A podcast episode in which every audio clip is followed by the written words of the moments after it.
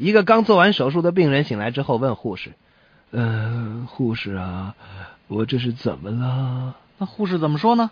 啊，您遇到车祸，刚做完手术。是啊，这医护人员得如实的告诉他呀。那我现在是在医院里了。那护士怎么说呢？啊，准确的说，是您的大部分在医院里。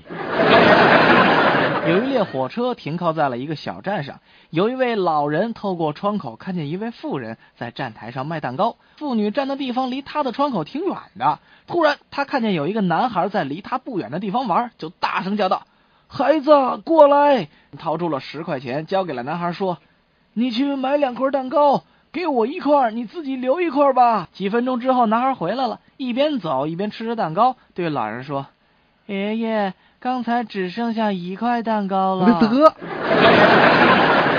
一位富翁叫啊明克，嗯，他在做腹部手术之前，特意请人制作了一套纯金手柄的外科手术器械。那这是为什么呀？明克对医护人员说：“诸位，这些纯金的手术器械，等手术做完之后，就给你们留个纪念吧。”明克心想，这回绝对不会把什么东西忘到自己肚子里了吧。后来吧，这个铭刻的手术是正常进行了。当手术刚做到一半的时候，主刀医生托米大声喊道：“手术还没有完，谁也不准把器械装起来。”